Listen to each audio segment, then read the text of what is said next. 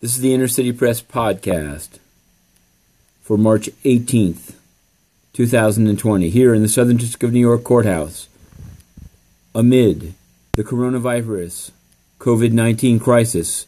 Inner City Press covered a number of cases. There was, as we'd predicted yesterday, a takedown. It was a Bronx gang around Hull Avenue. Defendant after defendant was brought in one by one and in surgical masks into SDNY Courtroom 24B, where Judge Stuart D. Aaron actually ordered release on bail for a number of them. But he's very deferential to the process, and so he stayed or conditioned their release such that tomorrow, March 19th, appeals can be heard. And they will be heard, and we'll cover them.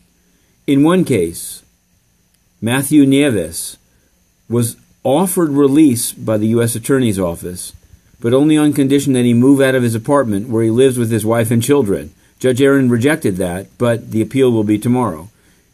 In another case, Mr. Tyrants Mickey, apparently accused of breaking a chair on Matthew Nieves' head, was also offered release, but on a delay. We covered a number of such appeals in front of Judge Caproni, and the record was mixed, 1-1 and a tie, so you can find those all on innercitypress.com. Meanwhile, out in the streets of Chinatown, we filmed the sad picture of restaurants closed because people aren't going there for takeout. They want to sit down. They want to drink noodle soup from Fujian.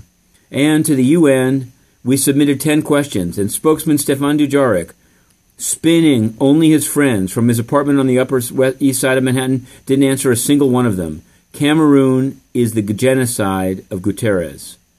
To be continued.